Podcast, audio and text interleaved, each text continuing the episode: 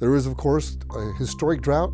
Uh, we've never seen a bigger one. Uh, the toughest in recorded history.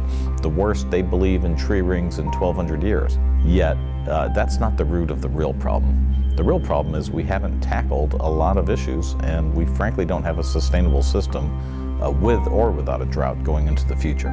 We've had the luxury of having enough water, even though people felt scarcity at time, to be able to gloss over some of the conflicts. But I think this drought has really shown that we have to really rethink it in a way. And that's not just dealing with enough water for the ecosystem that's in horrible shape, dealing with agriculture, which is critical to the future of California, and the disadvantaged community members who don't have access to clean, safe, and reliable water. It's unfortunate that our country operates this way now. There has to be a crisis in order for people to make good decisions. I think it's in our national interest to have a proactive approach to our food supply, not a reactive.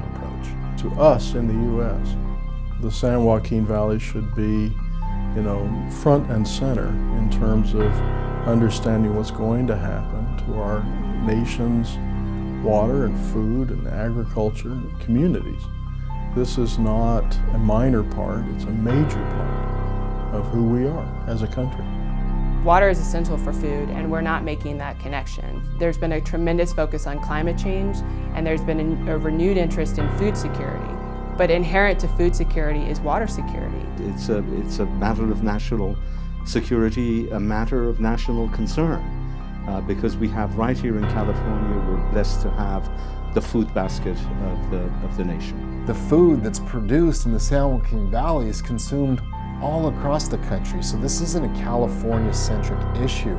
This issue is in the best interest of all Americans. We have become very used to the luxury of abundant and inexpensive food. If our delivery system and agricultural system fails, food will become phenomenally expensive and it can bring our economy to its knees.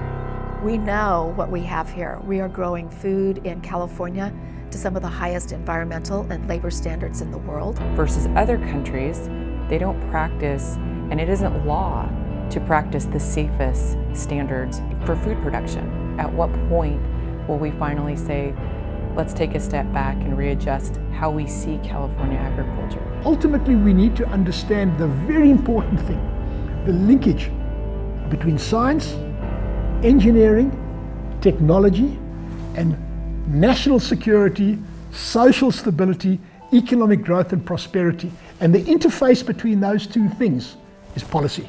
And so I think this policy space is an area that we are generally uh, very, very weak in at, at, at global level.